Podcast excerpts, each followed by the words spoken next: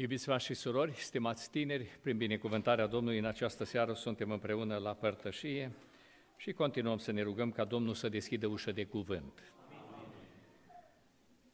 Permiteți-mi să vă aduc salutări sfinte și frățești din partea Bisericii Betel, Dumbrăveni, Suceava, din partea bisericilor pe care le-am vizitat în ultima perioadă, cu harul, pacea și îndurarea, să vă fie înmulțite tuturor. Amin. Seara aceasta, frații au dorit să avem o seară specială în care să vorbim tinerilor, dar eh, am văzut în sală că sunt și persoane care nu sunt neapărat la vârsta aceasta pe care o considerăm noi tineri. Sunt eh, tineri la 50 de ani, eu sunt la 60 de ani, tot tânăr, sunt și tineri pensionari printre noi, slăviți să fie Domnul. Deci toate categoriile astea. O să încerc să adaptez, să fie aplicativ pentru toți ceilalți. Nu o să ne ridicăm pe picioare, o să citesc un singur verset din care aș vrea să luăm ceva învățătură. Judecători, capitolul 16, versetul 21 spune așa. Filistenii l-au apucat și i-au scos ochii, l-au pogorât la Gaza și l-au legat cu niște lanțuri de aramă. El învârtea la râșniță în temniță. Amin. Este vorba despre un bărbat care a ajuns în poziția aceasta și cunoaște numele, este Samson. Înainte de a se naște el, un înger al Domnului s-a pre- prezentat la mama sa care nu putea avea copii și a spus, vei rămânea însărcinată și copilul pe care îl vei naște va fi special, ca Dumnezeu să-și manifeste voia lui și puterea lui în viața lui, mama trebuie să facă ceva. Și i s-a spus să nu bea vin, să nu bea băutură și să nu mănânce nimic necurat. I s-a cerut lucrul acesta. După care, mama a îndeplinit toate aceste condiții și ne spune Scriptura, s-a născut Samson. S-a născut vedetă și a murit speranță.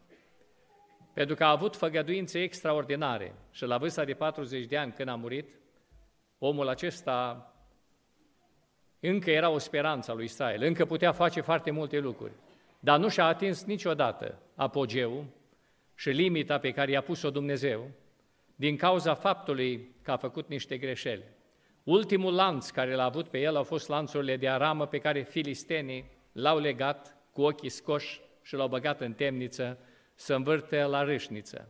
Însă înainte de lanțurile acestea de aramă care zornăiau atunci când el era dus dintr-o parte în alta, încet și sigur l-au legat alte lanțuri.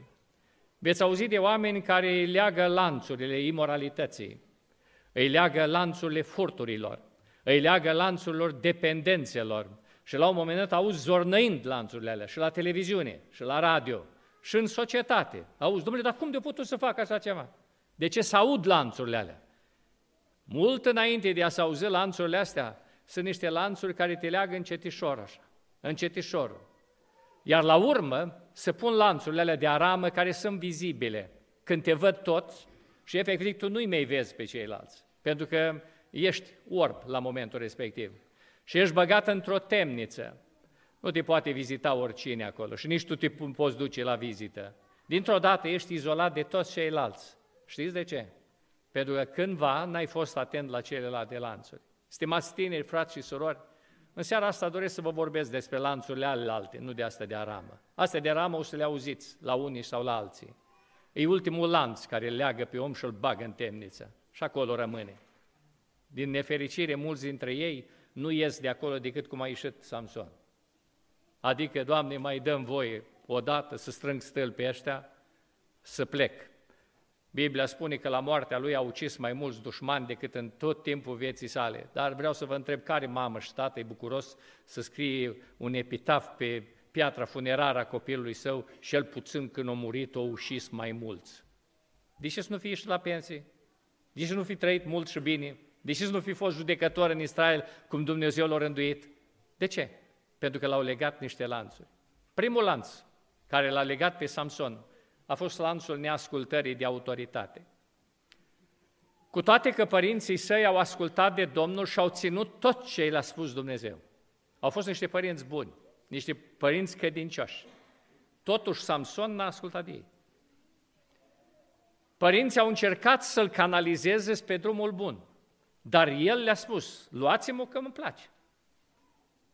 Cu toate că Duhul Domnului l-a umplut pe tânărul acesta și îl mișca între Țorea și Eștaol. Tânărul acesta a ales să n-asculte nici de Duhul lui Dumnezeu. Duhul lui Dumnezeu l-a folosit doar când își excela puterea și o prezenta, atâta tot. Dar nu cerea sfat de la Duhul Domnului, nu cerea înțelepciune de la Duhul Domnului, el folosea pocăința și mesajul lui Dumnezeu doar pentru el. El lua din lucrarea Domnului doar ceea ce îi convenea. De ceea ce facem și noi de multe ori. Din lucrări luăm numai ce ne place, din ceea ce se întâmplă luăm numai ceea ce ne convine și se potrivește. Și Samson a fost selectiv în direcția aceasta. Ori omul acesta nu a ascultat și lanțul acesta l-a legat. Aș vrea să vă spun, stimații mei, că lanțul acesta se manifestă și între noi și nu ascultăm.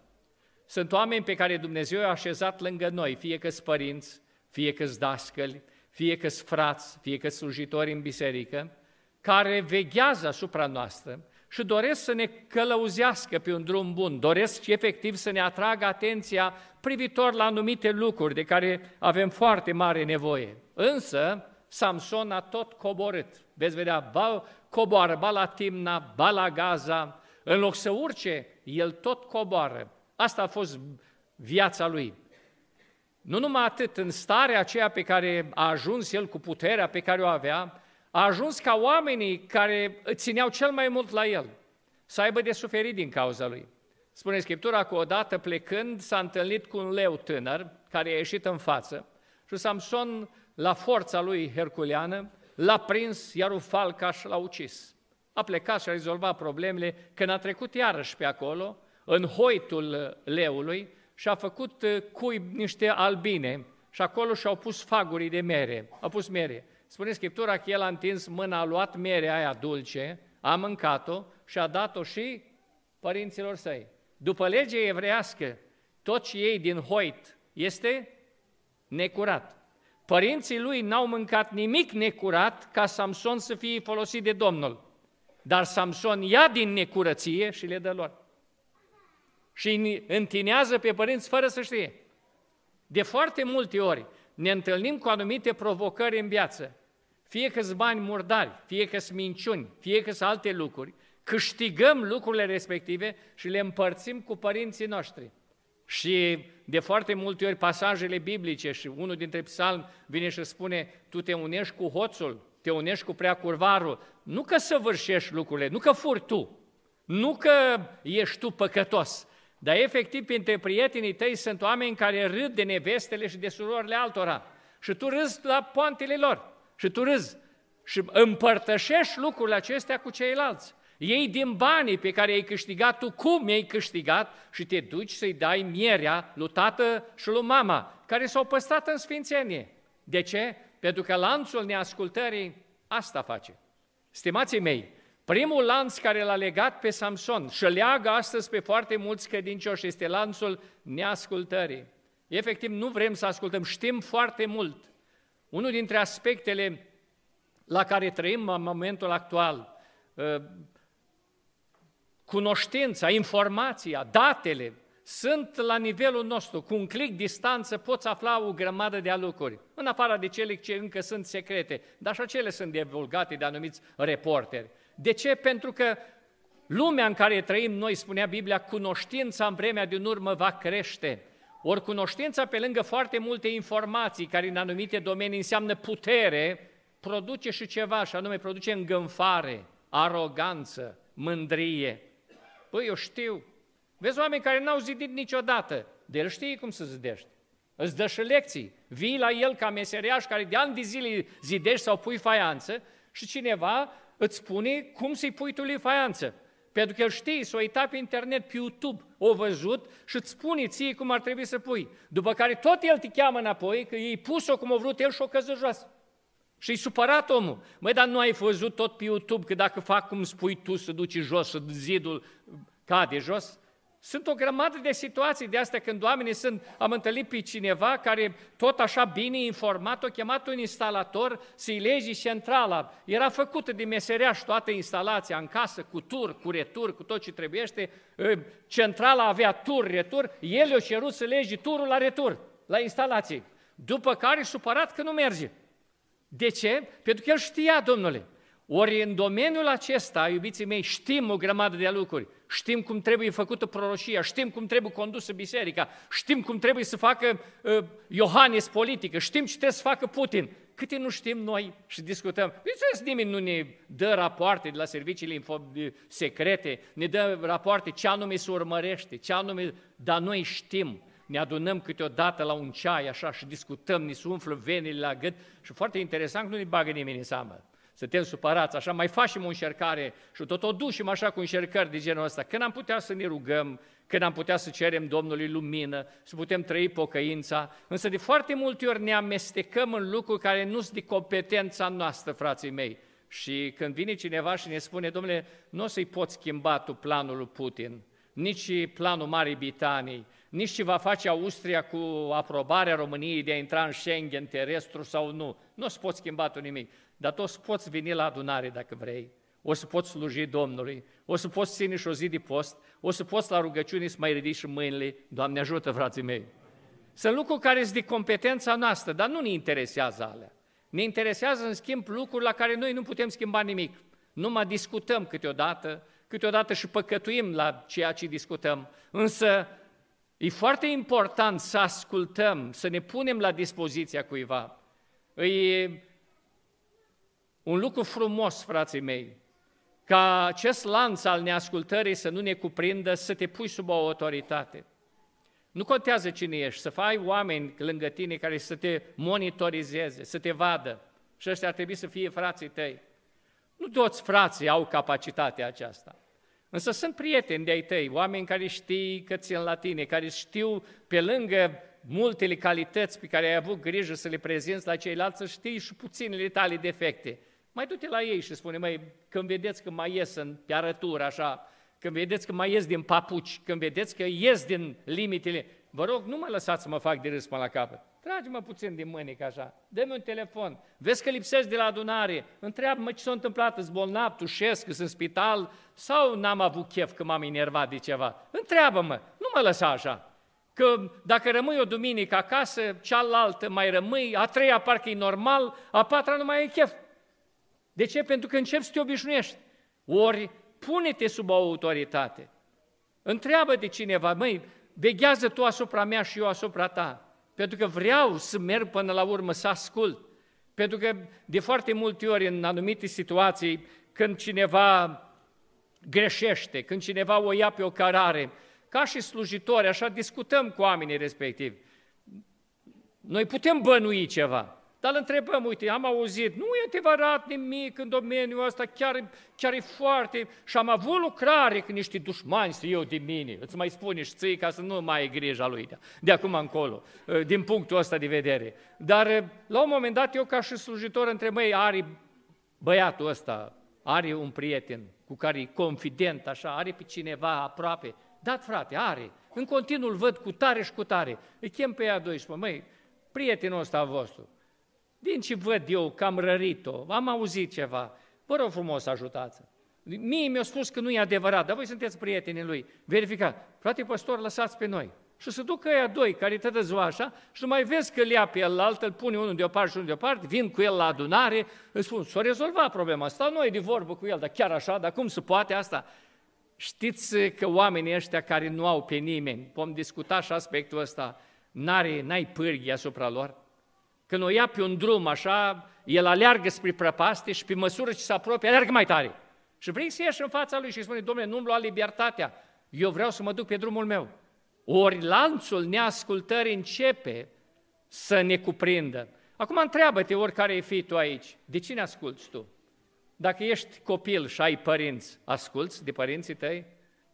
De foarte multe ori îi văd pe adolescenți revoltați și spune tata și mama, măi, tata și mama știu grămadă de lucruri despre tine, dar nu i-am auzit vorbind. I-am, te-am, i-am auzit numai lăudându-te. Odată un frate de la noi, supărat așa, a venit la un frate, un coleg păstor, supărat și a spus, frate, sunt foarte supărat, l-am, l-am auzit pe cineva că mă vorbea de rău și ăsta îl întreabă, băi, dar ce spunea despre tine? Păi a spus aia, aia la altă, a spus despre tine. Fratele păstor care îl știa așa, a spus, băi, trebuie să te bucuri. Dar deși că vorbi pe nedrept, nu că pe nedrept, că ăla nu știe încă tot despre tine. Trebuie să te bucuri cât de cât, că tu mai ai lucruri pe care ăla nu le știi și nu apucat să le spună. Foarte mulți dintre noi avem foarte multe lucruri, nu numai bune. Ori părinții noștri le știu pe toate. I-ați auzit vreodată pe părinți vorbind de negativitățile noastre? Toți ceilalți, cumprind un singur lucru, au grijă să ducă mai departe. Părintele ea încearcă să o vopsească, să o așeze. Chiar dacă toată lumea vede că nu-i bine, el încearcă să o dea, să știți, e un moment așa, când nu a fost atent, când cu tare. De ce? Pentru că e părinte. De foarte multe ori, de oamenii care ne iubesc cel mai mult, fugim cel mai tare. Nu stăm în preajma lor. V-aș ruga tare mult, puneți-vă sub autoritate. Uitați-vă la Domnul Isus Hristos. El care a făcut celula și atomul. Spune Scriptura că la vârsta de 12 ani a fost dus la templu, cum se ducea în timpul respectiv, pentru că copiii evrei erau duși la templu pentru a deveni fiitorii sau fiii pedepsei. Și rămânând acolo, părinții lui l-au căutat, au plecat înapoi spre Nazaret, căutându-l pe drum, nu l-au găsit, s-au întors înapoi și l-au găsit în templu, în templu, vorbind cu rabinii și cu învățații vremii, discutând cu ei și punându-le întrebări. Și mama lui, Maria, o țărancă, și taică un tâmplar, vă dați seama cât de lezați erau ei în fața celor mai buni erudiți ai evreilor, discutând cu copilul lor acolo, discutând. Și mama întreabă, fiule, de ce ne-ai făcut așa ceva? Și Domnul Iisus spune, nu știați că eu să, trebuia să fiu în casa cui?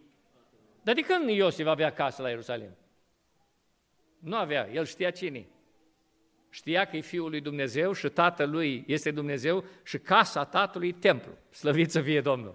El știa asta. Bun, după discuția asta în Luca, capitolul 2, apare o idee. Și anume, după ce termină acolo, Domnul Iisus Hristos se duce cu Maria și cu Iosif, atenție, cel care știe tot. Și în ce n-am descoperit, noi și poate nu vom descoperi niciodată. Cert că nu vom descoperi câte galaxii sunt. Tot care știe tot, s-a dus la Ierusalim și le era supus. Cine cui? Cel deopotrivă cu Tatăl, țiitorul tuturor celor văzute și nevăzute, era supus lui Maria și lui Iosif. Dacă el era supus, tu ca copil, de ce să nu fii supus? De aceea Biblia leagă viața lungă, viața lungă care înseamnă cantitate și fericire, calitate, de lucrul ăsta. Nu leagă de facultățile care le termini, nu leagă de contul barcar. Nu. Viața lungă și fericită o leagă de ascultarea de părinți. Copiii ascultați în Domnul de părinții voștri, căci aceasta este cea din tâi poruncă însoțită de o făgăduință, să trăiești multă vreme și să fii fericit. De aceea, lanțul neascultării pătrunde, e drept că e încurajat de societatea noastră, de psihologi, de dascăli de la școlile de stat, e încurajat anarhia în lumea asta, dar în sânul comunităților noastre, la slujbe de genul acesta, la cele de binecuvântări de copii, trebuie să se insiste foarte clar, a rămâne sub autoritate te păzește de lanțul neascultării, care îi leagă pe o grămadă de oameni. El n-ascultă de nimeni. N-ascultă de tata, n-ascultă de mama, n-ascultă de educatorul de la școala duminicală, n-ascultă de păstor, n-ascultă de nimic, ajunge la un loc de muncă. De cine credeți că ascultă? E mai deștept ca patronul, e mai deștept ca șeful, de aia nu-și găsește de lucru. De ce? N-ascultă de nimeni, pentru că lanțul neascultării l-a legat. E greu să-și găsească un loc de muncă. Dacă ar fi cineva să-i plătească chiria, să-i plătească bilurile și ce mai are el, dar el nu poate face nimic. De ce? Pentru că părinții l-au lăsat să n-asculte. Aici nu discutăm de părinți, discutăm doar de lanțul neascultării, care pătrunde și în sânul comunităților noastre. V-aș ruga tare mult, stimați frați și surori care aparțineți de o anumită comunitate, învățați-vă să ascultați, să aveți cuiva să dați o coteală. Eu sunt păstor principal la Dumrăveni. Totdeauna când plec undeva, colegii mei știu. Când ne adunăm la ședințele de comitet, sunt întrebat de una sau de alta. Nu pentru că n-aș putea, dar îmi dau seama că forța mea stă în modul în care ascult și eu de alții. Pentru că sunt domenii în viața mea care n-am cum să le văd, dar ei le văd. Și pentru că mă pun la dispoziția lor, cu dragoste, cu gingășie, câteodată mai tranșant, dar vin și îmi spun lucrurile respective. Chiar dacă nu sunt în totalitate 100% reale la un moment dat, dar le dau voie să aibă curajul. De foarte multe ori ajungem la un moment dat ca Ahasveros și avem, am, ne, ne trebuie câte un toiac, deci ala câte un băz de la, vine cineva la noi și spune, frate, păstor, vreau să spun ceva. Noi îi spunem, băi, când îți întind eu toiagul, postește vreo două zile, după aceea vii și îmi spui jumătate de problemă și după trei zile mai spui și restul. Orbiții mei, ar trebui să fim maleabili în domeniul ăsta, toți ceilalți, toți frații din biserică. Indiferent câte studii avem și pregătiri avem. Pentru că lanțul acesta al ascultării ne face să fim sensibili. Câteodată Dumnezeu vorbește într-un fel sau în altul. Fii disponibil pentru asta și vei avea de câștigat, pentru că lanțul neascultării începe să ne prindă pe foarte mulți dintre noi. E important pentru noi, frații mei, să ascultăm. Doamne ajută! Al doilea lanț care l-a legat pe Samson și tinde să ne lege pe noi este lanțul izolării de frații noștri.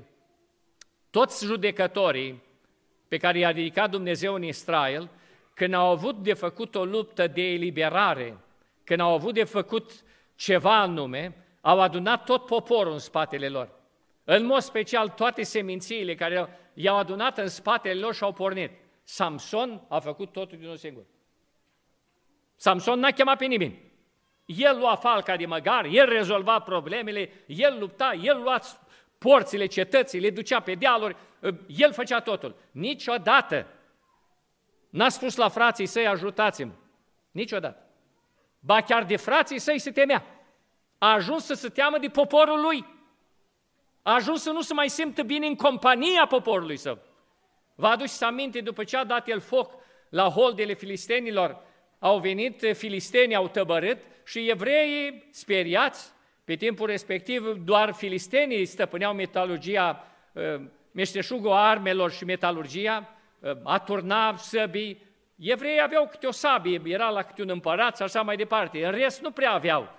Puteau deține doar forță fizică, dar arme și sofisticate, ca pentru timpul acela, doar filistenii. Când au tăbărât ăștia acolo și au venit, evreii au întrebat, pentru ce ați venit aici?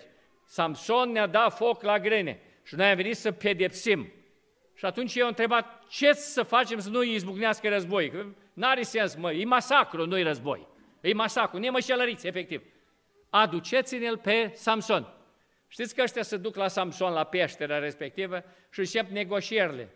Și Samson le spune un singur lucru. Vă dau voie să mă legați absolut, numai să nu mă omorâți.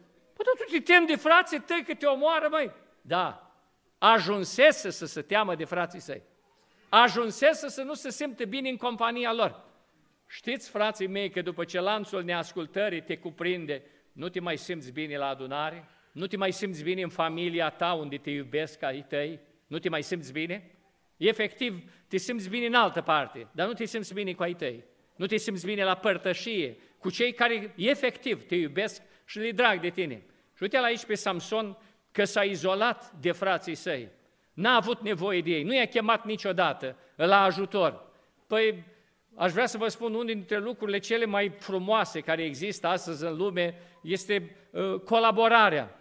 Nu toți au aceeași putere, dar efectiv las și pe altul să facă un anumit lucru. Felul meu de a fi, dacă găsesc un om care e mai bun într-un anumit domeniu, îl las să facă el lucrul respectiv. Eu doar ajut, sprijinesc, mai dau un șoc mai departe, dar îl las pe omul respectiv pentru că e o bucurie. Sunt copii de ai noștri care cresc. Bineînțeles că noi facem munca grea, dar îl punem și pe el, măi, încearcă și tu, e o gălătușă. E, deci, băi, uite, am mers înainte, am terminat pe ziua de azi, pentru că m-ai ajutat și tu cu găletușa. El e bucuros, nu că a făcut mare lucru, câteodată te mai mult încurcă, dar e bucuros că lucrează împreună cu tine. Frații mei, Samson n-a făcut asta. S-a bazat doar pe el și pe puterea lui. Oriunde s-a dus, a lucrat singur și pe frații lui i-a scos.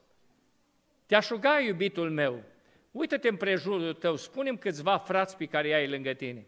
Spunem câtă vreme pe pământul acesta ți-a dat Domnul. Ai oameni care sunt frații tăi sau te-ai izolat de ei? Din cauza ofenselor, din cauza problemelor. Acum mai, sunt anumite situații ca între frați să mai întâmplă anumite neajunsuri, dar asta nu e un motiv să te depărtezi de Biserica Domnului, de frații tăi, pentru că izolarea asta te duce în foarte mare primejdie. Observ oameni care se supără pe toată comunitatea. dacă la un moment dat eu nu-s vegheator, sau chiar vreau să îți spun o vorbă mai jignitoare, și îți spun eu, de la membru la Vielna Neustadt, îți spun o vorbă jignitoare ție. Tu de ce te superi pe toți, frați? Sunt oameni care nu mai vin la adunare și îi întreabă, frate, băi frate, ce ai? M-o supărat, frață. Băi, toți odată, băi? Dar chiar toți odată te-au supărat. Poate unul dintre ei, păi unul dintre ei. Bun, și cu restul ce ai? Că noi vrem să te vedem din nou. Noi vrem să cântăm împreună. Noi vrem să ne rugăm împreună. Noi vrem împreună să mergem. Deci te-ai supărat pe toți. Uite că Samson și-a permis. Și-a permis lucrul acesta. Nu-i de mirare că și-a găsit alți prieteni. Pentru că atunci când te izolezi de frații tăi, cazi într-un pericol foarte mare, pierzi vitalitatea și forța pe care ți-o pot da ei, pierzi protecția pe care ți-o acordă ei, pentru că frații tăi se roagă, frații tăi mijlocesc înaintea Domnului, frații tăi cheamă îngerii Domnului să te păzească. În momentul în care tu nu mai ai cu treabă cu frații tăi, te îndepărtezi de părtășia bisericii, în momentul respectiv te expui. Spune Sfânta Scriptură, tot în judecători, într-un capitol, capitolul 18 cu versetul 27 și 28, spune în felul următor cuvântul Domnului. Judecători, capitolul 18, versetul 27. Au ridicat de ce făcuse mica și au luat pe preotul care era în slujba lui și s-au năpustit asupra laisului, asupra unui popor liniștit și în pace. L-au trecut prin ascuțișul săbiei și au ars cetatea. Și versetul 28, nimeni n-a izbăvit-o, căci era departe de Sidon și locuitorii ei n-aveau nici o legătură cu alți oameni. Ne-am fi așteptat ca cetatea aceasta să fie plină de oameni răi.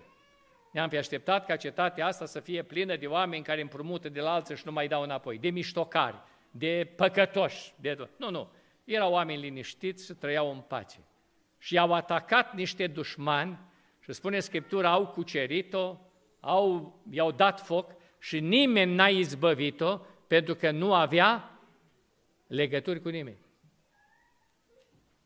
Câteodată se întâmplă că ai acces la anumite greșeli, la anumite strategii, la anumite, ți se pare intenții. Poți să vezi anumite lucruri. Biserica Domnului nu e formată din vedete, din culții lumii, din cei mai deștepți și capacitați oameni. Biserica Domnului e formată din oameni păcătoși.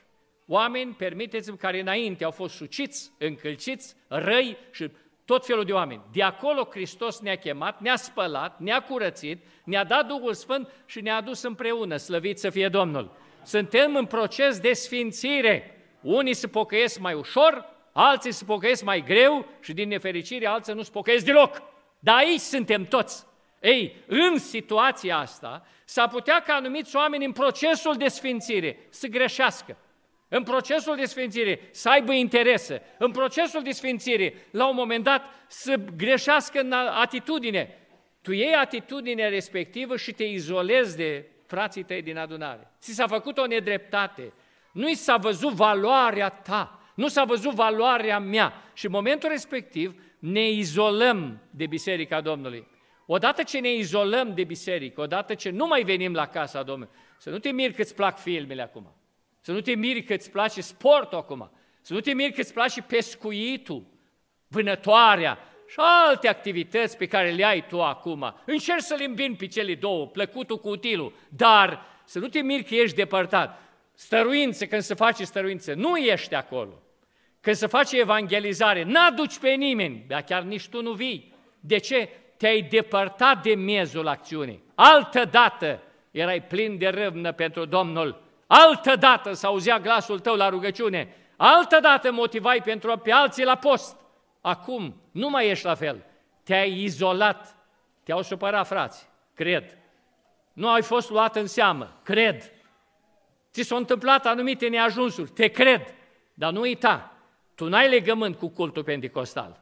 Tu n-ai legământ cu comitetul bisericii. Tu n-ai legământ cu vreun păstor, tu ai legământ cu Domnul Domnilor și Împăratul Împăraților. Și când tu nu vii, El vine aici și te așteaptă.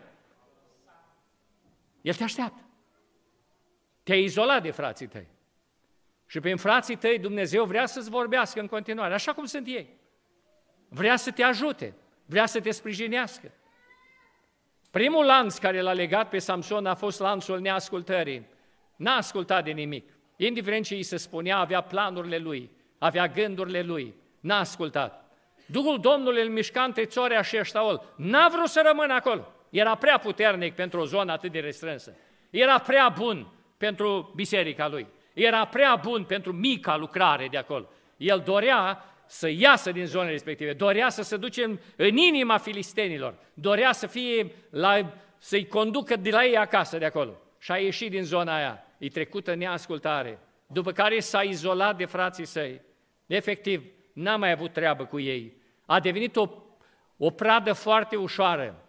În timp ce la evrei n-avea prieteni, în timp ce nu cunoștea niciun proroc, în timp ce n-avea treabă cu rugăciunile evreilor, foarte interesant că are prieteni filisteni. La nuntă la el, o chemat prietenii săi care toți erau filisteni. Cu mentalitățile lor, cu gândirile lor, ei au devenit prietenii lui.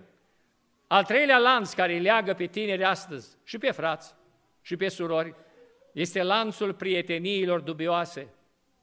Când în spiritul evanghelic să-i aducem pe alții la credință, ne împrietenim cu cine știe ce și cu cine știe cine. Și efectiv, ne expunem oamenilor respectivi. Când ne întreabă vreun frate de nostru, băi, dar ce cauți tu acolo? Ce treabă ai tu acolo? Frate, încerc să-i aduc la credință. Dar oamenii ăia n-au nicio treabă cu credință. Oamenii ăia n-au nici gând de lucrul acesta. De foarte multe ori, iubiții mei, dezvoltăm anumite legături care nu sunt sănătoase. Dumnezeu cere poporului său să fie în sfințenie, Doamne ajută. Nu-i treaba noastră de a convinge, frații mei. Eu știu că studiem foarte mult, aducem argumente, prezentăm dovezi. Dacă omul nu-i dă Duhul Sfânt puterea să creadă, poți să-i aduci cu bascula dovezi. Nu se schimbă. Singurul care convinge pe om este Duhul Sfânt al lui Dumnezeu. Și ca Duhul Sfânt din mine să-l convingă pe el, trebuie să fie eu plin de Duhul Sfânt. Și e suficient. Ca atare, dacă îl lăs pe Duhul Sfânt să convingă, nu mai apelezi la milojeală. Nu mai apelezi, hai măi, vină și tu, hai neapărat. Părinți care spun, băi, te ștergi de pe numele meu dacă nu vii, măi. Te dezmoștenesc efectiv, cum alții vin și tu nu vii. Nu ai voie să faci așa ceva. Ai voie să te rogi ca Duhul Sfânt să-L convingă, Doamne ajută. Că nu avem nevoie de un, un copil a unui frate care nu-i născut din nou, intră în biserică, fumează pe la ascuns, agață pe la ascuns, nu avem nevoie de așa ceva. Avem nevoie de tineri și de tineri născuți din nou pentru Hristos. Nu contează din ce groapă îi aduce Domnul, dar sunt născuți din nou. Și asta o poate face doar Duhul Sfânt al lui Dumnezeu. Ori, de foarte multe ori, văd oameni care nu-și mai găsesc plăcerea în biserică, dezvoltă anumite prietenii cu oameni dubioși. Oamenii ăștia dubioși sunt foarte interesanți. Spune Scriptura că erau prietenii lui. Și la un moment dat, după ce nevastă sa lui Samson o tostat de el să-i spună ghicitoarea și a început a plânge și a început a sta lângă el și a-i face presiuni psihologice, vă spunem care ghicitoare, el îi spune la urmă răspunsul la ghicitoare respectivă. Ea se duce și imediat le spune la prieteni. Și prietenii lui se bucură că află răspunsul la ghicitoare și îi spune ce este mai tare ca leu și mai dulce ca mierea. După care Samson trebuie să plece să plătească rămășagul pus sau pariul pus. În timpul ăsta, pentru că Samson a întârziat o bucată că rămășagul nu se putea rezolva chiar așa ușor, spune Scriptura că tatăl fetei, văzând că Samson nu mai vine, i-a dat-o pe nevasta lui Samson, cui? Unui prieten de al lui. Cât de ăștia prieteni avea? Păi da, până la toată urmă eu sunt prieten cu careva. Și bun, ăla e plecat, e dus undeva, nu a venit. Cum mă duc să iau nevasta lui prietenul meu?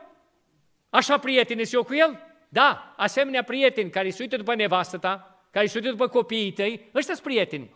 Îi vezi după glumele pe care le spun de la jumate în jos totdeauna, cu tentă. Pentru că ăsta e prietenii pe care îi avem, care stau pe lângă noi, care sunt prieteni cu noi cu interes. Și de multe ori nu își dau seama Observ de, mult, de, de multe ori discutând cu anumiți oameni, domnule, eu sunt prieten cu tare om, așa, mi-a dat un loc la firma lui, lucrez acolo și așa, dar îi place tare mulți vii la noi pe acasă. Băi, închide ușa, lasă-l la firmă, te întâlnești cu el. Acasă stai tu liniștit cu nevasta, copiii tăi, lasă-l pe el să la firmă. Dacă ai, lucrezi la el, du-te la fermă, stai cât vrei să vorbești. Nu, dar lui nu-i place să vorbească cu mine, mai mult cu nevastă mai place să vorbească. De ce? Pentru că ăștia sunt prietenii pe care avem noi. Că de multe ori ne facem că nu ne prindem. Și chiar câteodată chiar nu ne prindem. De ce? Pentru că cât ești vreme ești între sfinți, ai o anumită mentalitate, ai o anumită sensibilitate. Imediat când vezi pe cineva spune o glumă din asta cu două sensuri, te-ai prins. De ce? Că toată ziua ești aici și Duhul Sfânt te ajută. Dar la un moment dat, după ce ai plecat din Harul lui Dumnezeu, stai așa în drum și te întrebi și tu ce va fi. Să nu vă spun istorii pe care le văd pe traseu și oameni care își cer consilierea după ce au ajuns la un moment dat unde au ajuns și nu știu ce să facă, să divorțeze, să mai rămâi, că și unul și altul e cu mâini. Dar de când ați plecat voi pe drumul ăsta? Că altă dată erați cu mâinile sus amândoi. Păi, na, na, cu biserica nu prea am mai fost, mă, și unde ați ajuns acum? Pentru că lanțul care te leagă sunt niște prietenii dubioase. Că dacă nu ai pe frați, n-ai repetiții de cor, n-ai repetiții de fanfară, de orchestră, n-ai părtășie cu frață, n-ai rugăciune, tu ai să găsești ceva. Dar și el ceva, nu-s frații tăi. De aceea v-aș ruga tare mult, stimați tineri, căutați fața Domnului. Căutați prietenii sănătoase. V-aș invita, stimați părinți, verificați prieteniile copiilor voștri încurajați-i să vină la biserică și știți cum îi încurajați prin vorbire de bine. Copiii voștri nu vor dori niciodată să fie prieteni cu niște oameni fățarnici, cu niște oameni cu cel puțin două fețe, cu niște oameni mândri și aroganți. Bineînțeles că ei n-au documente pentru asta, că e fațarnic sau mândru. Dacă eu îi toc la mărunt pe frață slujitori câți fațarnici, câți cu două fețe, că dirijorii sunt așa, că ălaltul e așa, că ăștia care ieșit în față, o ieșit numai sădei mari și tot vorbim de ei. Într-o zi copiii ăluia care au cântat în față mai au nevoie de cineva acolo și vin la copiii tăi. În funcție de cum ei vorbit tu pe familia aia sau pe biserica aia, vor vrea copiii tăi să fie în grup sau vor spune nu avem nevoie. Nu pe documente, pe vorbirea părinților. De aceea binecuvântați sunt părinții care vorbesc de bine, Doamne ajută! Că toți oamenii au și slăbiciuni. Dar numai faptul că vii la o adunare, te schimbi și vii să te rogi împreună cu frații tăi, avem de vorbit de bine. Avem de apreciat și Dumnezeu să ne ajute. Procesul sfințirii durează. Fiecare dintre noi încercăm să ne îndreptăm, să ne pocăim, să ne sfințim, dar avem de vorbit de bine. Câtă vreme nu-i vorbești de bine, tu îți îndrepărtezi copilul de pe calea Domnului. Îmi spunea cineva odată, Frate Virgil, cum îți explici că copilul meu nu a găsit niciun prieten în adunarea noastră? Micuță, ce drept, nu a găsit, s-a împrietenit copilul unui musulman. La omul respectiv trebuia să-i spun foarte clar, măi, pe musulman n-ai apucat să-l vorbești de rău. Noi de obicei, când avem grijă, avem grijă la ăștia de aproape de noi. Cu altul care e vecin și musulman, el e pe drumul lui, budistul e pe a lui, ateul pe a lui, agnosticul pe a lui, dar pe ăștia din adunare tare mult ne luăm noi. Dacă a schimbat o mașină, de unde a avut bani? Cine i-a dat lui bani? Cum de-a putut el să facă așa ceva? Să cumpere el mașină fără aprobarea mea? Dar chiar se poate așa ceva? Și de la lucrul acesta începem să ne răzbunăm, așa o răzbunare dulce, de a-l vorbi de rău. Are și el probleme. Ce probleme are? Da, e, nu vorbim noi, dar îți spun așa, dar să nu mai spui la nimeni. Și scoate câte o gogoașă că stai și te uiți de unde o scos-o, de, de unde o are lucrul ăsta. Că dacă îl verifică cineva la un moment dat, o vezi cum dă în colțuri. Dar lucrurile astea ajung la copii. Și copiii trăiesc într-o asemenea stare. Și am văzut oameni care nu și-au găsit niciodată locul în biserică. Acum trimit bilete la învon ca copiii lor să fie cercetați, să vină la adunare. Ne rugăm ca Domnul să-i aducă, Doamne ajută. Dar nu era mai bine dacă îi ține aici prin vorbire de bine? Nu era mai bine? Nu era mai bine dacă îl ascundeai? Există pasajul la Biblie că când domnea în țara Atalia, ă, una dintre doicile împăratului Ioase, l-a ascuns în odaia paturilor. Nu trebuie să știi copilul tot ce e în adunare. Bun, te-o deranjat cineva, te-o supărat cineva, a venit cineva și ți-a spus verde în față ceva ce a crezut el. Chiar trebuie să-i spui la copil? Pentru că tu te duci mâini pe mâini ca bărbat, ca femeie, te duci, te împăcat cu fratele, el te-a îmbrățișat, dar copilul nu știe că te-ai îmbrățișat. El ține minte că ăla te-a enervat pe tine, ăla te-a supărat pe tine, dar tu nu i-ai spus lui. Și știi ce e ironic? Dumnezeu face ca acela care noi l-am vorbit de rău și am discutat de el, să predici într-o seară și Dumnezeu să-l cerceteze pe copilul tău să vină la pocăință, dar el e vaccinat deja, e imun la Evanghelia prin frate. Vorbește bine, dar știu, de cu tata și probleme au avut, știu de asta. Deci trebuie să știe el astea. De aceea, frații mei, e importante lanțurile astea. Că mulți tineri din biserică și fete și băieți, îi vezi că cresc într-o familie bună, îi vezi că ar putea de la început să aibă o putere ca lui Samson spirituală, colosală, efectiv, în rugăciune, în daruri spirituale, în lucrare. Dar îl vezi că nu face nimic. Îl vezi că stă pe dilături. Îl vezi că vine și nu vine. De ce? Primul lanț care l-a legat a fost lanțul neascultării. El a știut să trântească ușa în nas și nimeni nu a putut să-i spună nimic, pentru că are personalitate.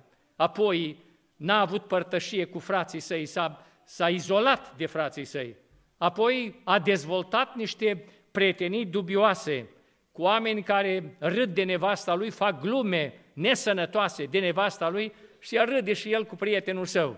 Și stai și te gândești, măi, tu, tu gândești normal, unde s-ar putea lucrul ăsta în biserică să fie întâmplat dacă tu erai acolo? Ăștia sunt prietenii care îți formează caracterul. La un moment dat dorești să ai numai ce-ți place ție. Ești într-un grup de oameni care spun, domnule, noi cu banii noștri, cu relațiile noastre, rezolvăm absolut tot. Mai ales dacă printre ei ai unii ca Ionadab, prietenul lui Amnon, care s-a îndrăgostit de sorsa și nu știa cum să ajungă la ea. Și a venit vărsul și vărsul i-a spus, uite cum, fă-te bolnav, fă-te așa, fă-te așa, și a făcut o prostie mai mare ca el, care l-a costat viața. Iubiții mei, cu lucrurile acestea nu-i de joacă. Uite-te la prietenii tăi care îți formează caracterul. Uite-te la ei. Vei ajunge ca ei. Faptul că acum nu înjuri ca ei, vei ajunge. Faptul că nu te enervezi ca ei, vei ajunge. Pentru că prieteniile îți vor dătui caracterul. Îmi aduc aminte cu ani de zile în urmă, am avut pe cineva aproape de mine care la un moment dat era prieten cu altcineva, care era în divorț cu nevastă sa.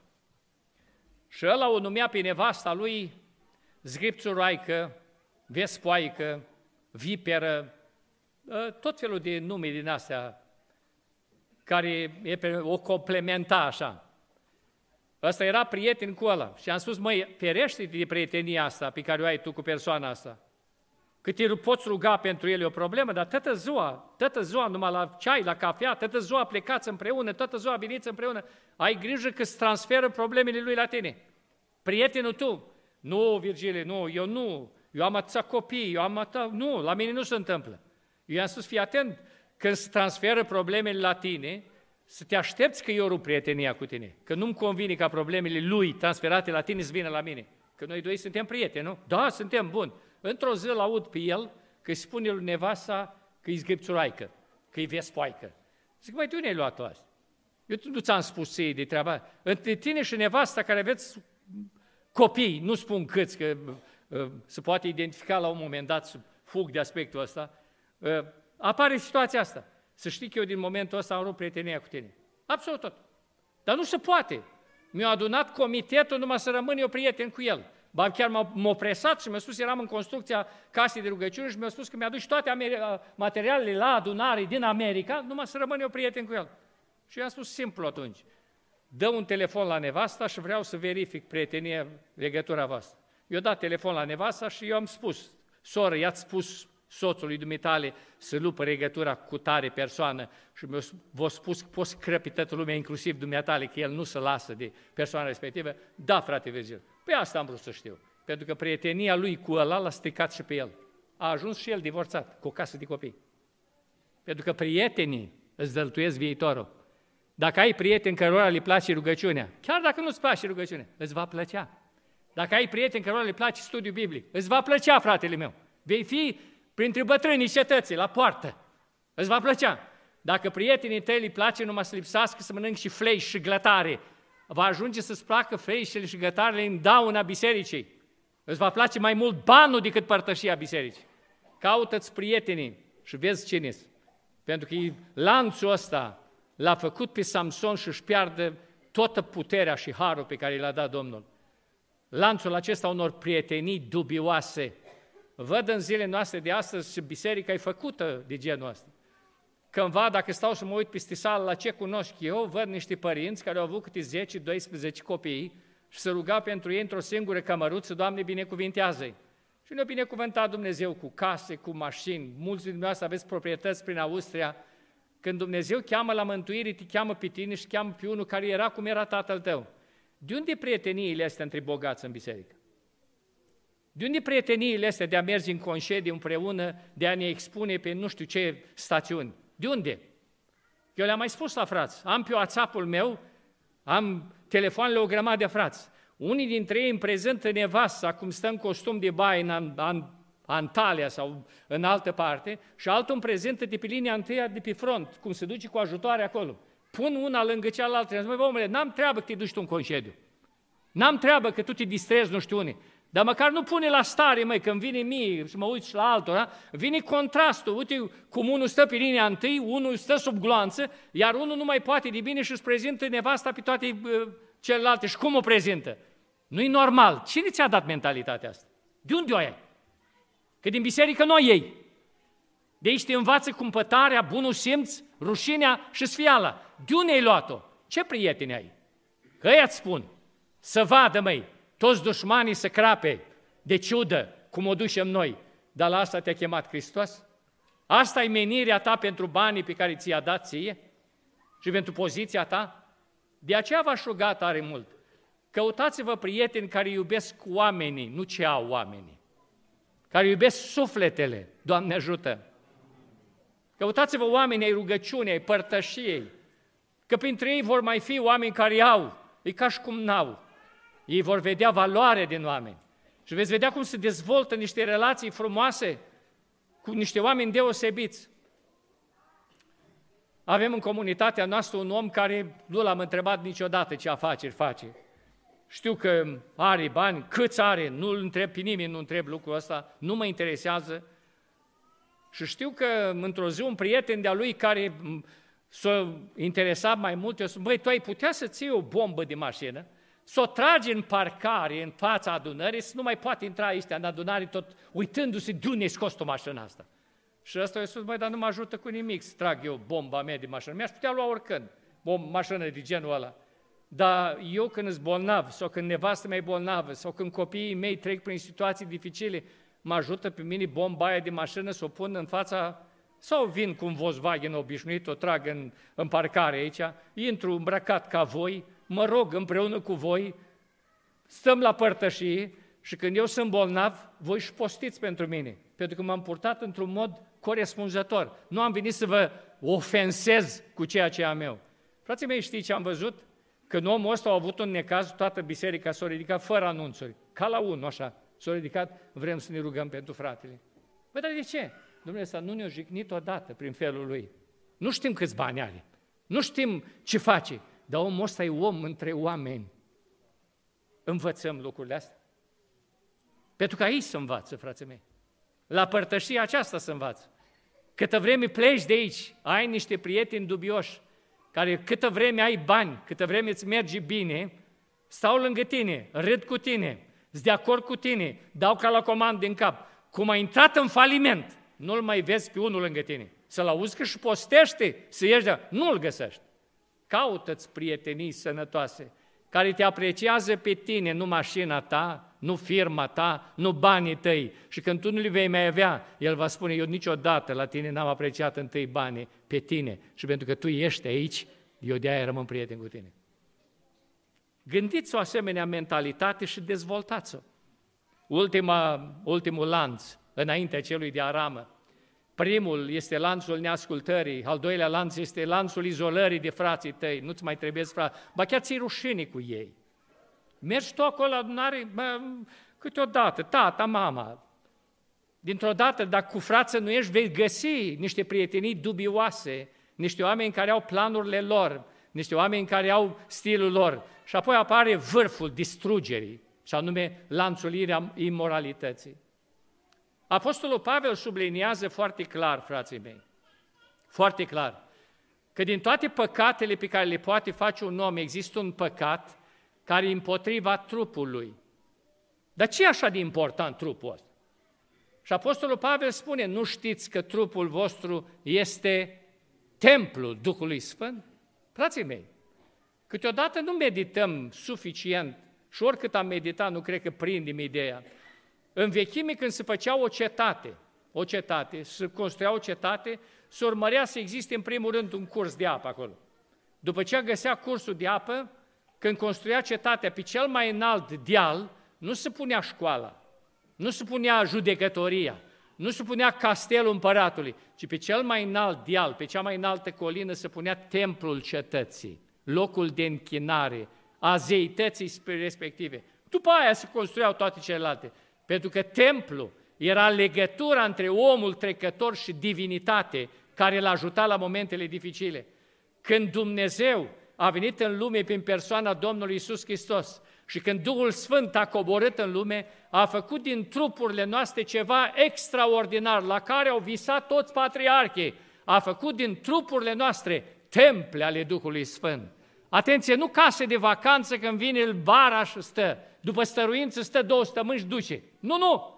A făcut templu unde Duhul Sfânt face slujbă, în care Duhul meu se unește câteodată cu Duhul Sfânt și se roagă. Însă când eu nu mă rog, Duhul Sfânt continuă să facă slujbă bine. Suntem temple umblătoare prin lumea aceasta.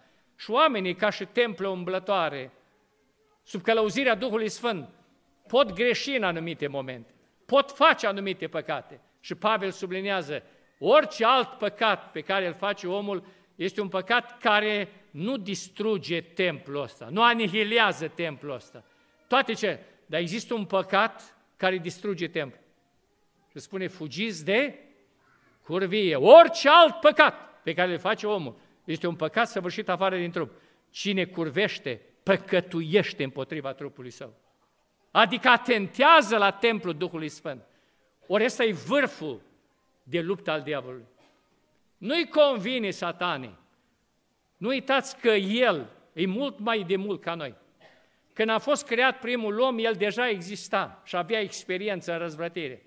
De atunci încoace a citit tipografia vieții umane, a gândirii umane, tipologia, absolut tot. O să vedeți dumneavoastră că eu v-am mai spus, câteodată un tânăr spune, băi, eu o să postesc azi, să sai peste micul dejun. Dintr-o dată, altă dată nu. Dintr-o dată vin la tine prieteni de-ai tăi, cu ciocolată, cu bomboane, cu șoric, cu sâzdeiței.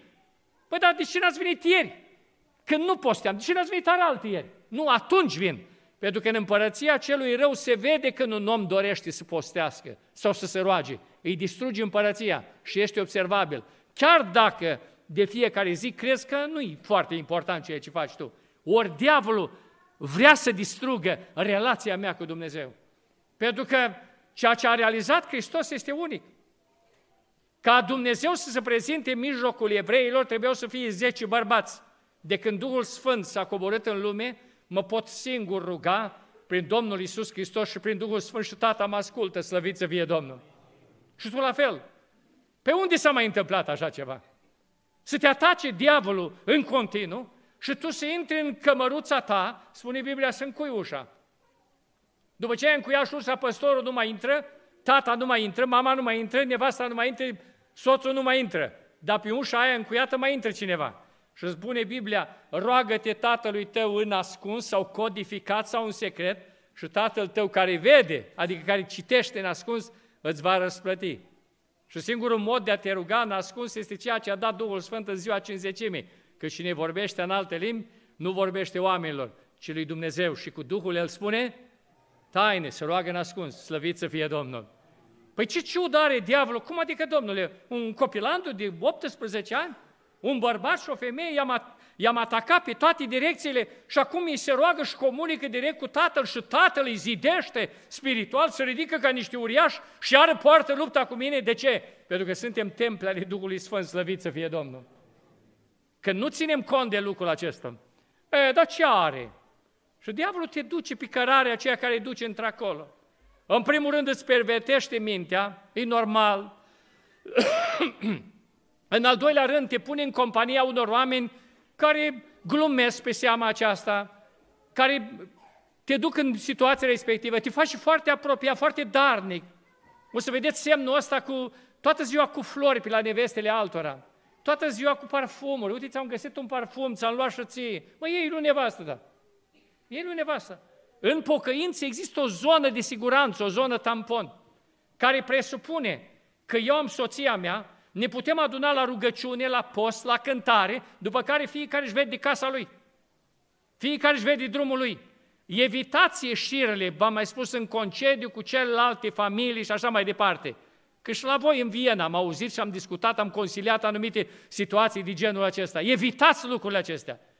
Păstați siguranță, când afară plouă cu păcat, păstrează distanța, când îi polei pe jos, păstrează distanța, că suntem oameni și eu și voi. Câteodată spun, băi frate, dar să știi că eu sunt mai serios. Băi, poate tu ești serios, dar mă tem de mine. Mă tem de mine. Ca atare, trebuie să rămânem la distanță. Nu te poți juca cu lucrul ăsta. Ori, iubiții mei, oameni care n-au ținut cont de asta, apologeți, eu legat lanțul neascultării, prietenii l-au tras de mânică, eu spus, băi, fii atent așa, nu se găsea bine între frați. Și-au găsit alți prieteni, alți. Și la un moment dat a căzut în păcatul ăsta și ați auzit lanțurile de aramă care zornăiesc și acum, distrugând o întreagă lucrare. Și te pui întrebarea pentru ce? Pentru că lanțurile care se văd, toată lumea rămâne uimită, dar înainte de ele au fost altele. Frații mei, văd că bisericile noastre sunt atacate acum mai mult ca oricând de duhul ăsta de imoralitate. V-aș ruga tare mult, mai degrabă să vă iau oamenii, că sunteți oameni care nu sunteți comunicativi, nu discutați, nu... Eu mi-am luat o hotărâre, nu mai ascult nicio mărturisire a unui surori, nu pentru că n-ar avea, decât în compania unui frate slujitor sau în biserică undeva să fim văzuți. Există și curentul ăsta care e pornit de la Hollywood, că oricine te poate acuza de orice. Și din start ești victimă. Până demonstrezi tu, până nu știu ce, vestea e dusă. Pentru ce să mai expun eu? Există în biserică, ar trebui să existe situația asta când să preia lucrurile acestea. Se poate discuta de, cu, cu surori din biserică, abilitate pentru așa ceva, împuternicite de, de frați pentru așa ceva, de, cu frați care pot împreună să gestioneze anumite situații. Dar nu trebuie să învăț eu asta, trebuie să vă spun, păziți-vă voi, Doamne ajută! Că într-o lume în care familiile sunt, sunt terminate, discut cu foarte mulți oameni, care la un moment dat îmi spun, frate, am făcut, am făcut, am făcut prostia, asta este. Mai este iertare pentru mine? Bineînțeles că există iertare. Bineînțeles că există iertare. Îl călăuzesc pe drumul iertării în urma păcatului făcut, de curvie, de infidelitate, pentru că omul ăla e în pragul câteodată a deznădejdii și a depresiei. Îl conduc pe drumul iertării, după care îi dau drumul. Știi că are un limitator? Îi spun, tu ai fost proroc. Mai ai descoperit? Nu și mai am. Tu ai fost un om plin de râvnă, mai ai? Nu mai am. Pe foarte mulți dintre ei nu-i mai văd niciodată întorcându-se la ceea ce au fost. De ce? Pentru că când se distruge templul Duhului Sfânt sau altarul este dărâmat, mai zidești, mai pui, mai pui proptele, mai pui, dar nu mai poate fi ce este. De aceea v-aș ruga tare mult. Ca oameni greșim, ca oameni păcătuim în anumite domenii. Fugiți de păcatul acesta. Păziți-vă de el. Dacă sunteți sensibili pe linie de neam, cereți niște oameni să vă consilieze, să stea aproape de voi. Că de foarte multe ori nu ești tu vinovat cât e vinovat bunicul, că era gajicarul satului și tata care și el așa. Tu din primă îți zboară ochii așa într-o parte și în alta, din priviri. Dacă e pe treaba asta, încadrează-te în biserică și spune, frate, te rog să fii atent la mine. Te rog să fii atent la mine. Te rog să fii atent când stau de vorbă cu o soră mai mult decât trebuie. Întreabă-mă, nu mă lăsa. Că la un moment dat nu mai judec eu. Și observ astea. Și duhurile astea să aproape din noi, să ne împingă într-acolo. Și nu contează cine ești. Samson, cu câtă putere, cu câtă forță. L-a tot dus pe la Timna, pe la Gaza. Și știți ce e interesant? Că odată ce intri în caruselul ăsta al păcatului, există ceva special. Și anume, nu numai în sine aventura, că ești un mare cuceritor sau o mare cuceritoare. Totdeauna se atașează un duh. Un duh care nu-ți mai dă parte. Pași. Știți ce chinuiți sunt oamenii care au căzut în așa ceva? De ce? Că el e plictisit de vechea cucerire. El aleargă după alta. Și dacă e în poporul Domnului, frații mei, biserica are o problemă. Ia toate măștile, toată ziua să vorbească, toată ziua să alergi, cu flori, cu discuții, cu aprecieri. Nu apreciază soțul soții, dar sunt care apreciază. Ce bine va stă, dar ce grozav, ce cutare. Mai lăsați cu lucrurile astea. Lăudați-L pe Domnul, Doamne ajută! Iar restul bărbață și-și laude nevestele acasă și să facă abuz, dacă vreți, de lucrul acesta, ca să nu laude alții, și cam atâta tot, păstați distanța regulamentară, că există portițe pe unde intră.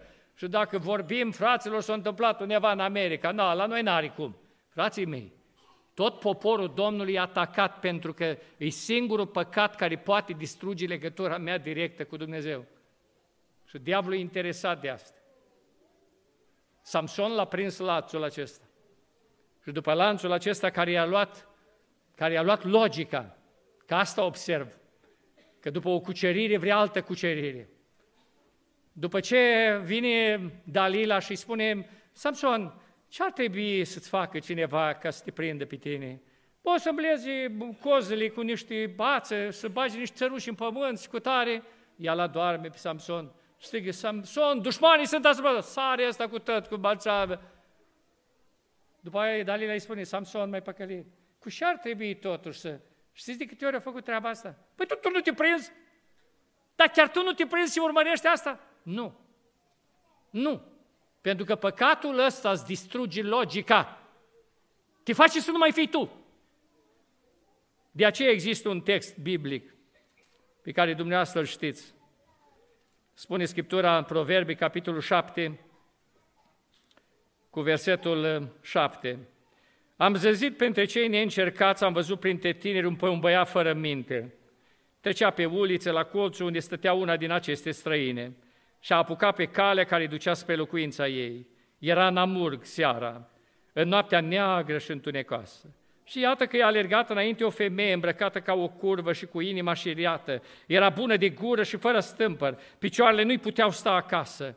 Când în uliță, când în pețe. Pe la toate culțurile stătea la pândă. Ea l-a îmbrățișat și l-a sărutat cu o față fără rușine și a zis, eram datoare cu o jertfă de mulțumire, azi mi-am împlinit juruințele. De aceea ți-am ieșit înainte ca să te caut și te-am și găsit. Mi-am împodobit patul cu învelitori, cu așternutul de pânzeturi din Egipt, mi-am stropit așternutul cu smirna, aloie și scorțișoară. Vino să ne îmbătăm de dragoste până dimineața, să ne desfătăm cu dezmerdări, căci bărbatul meu nu este acasă, este plecat într-o călătorie lungă, a luat cu el sacul cu bani și nu se mai întoarce acasă decât la lună nouă tot vorbindu-i, ea l-a demenit și l-a atras cu buzele ea demenitoare. Deodată a început să meargă după ea, ca boul care se duce la măcelărie, ca un cerb care areargă spre cursă, ca pasărea care dă buzna în laț, fără să știe că o va costa viața, până ce săgeata îi va străpunge ficatul. Ce se întâmplă? Dispare logica.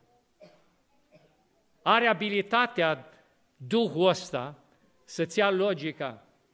Observ de foarte multe ori în, că la un moment dat omul are soție frumoasă, prezentabilă, atractivă din punct de vedere estetic pentru orice bărbat și el se încurcă cu o femeie, la un moment dat, fără logică, care nu are nici măcar jumătate din frumusețea lui Vasa.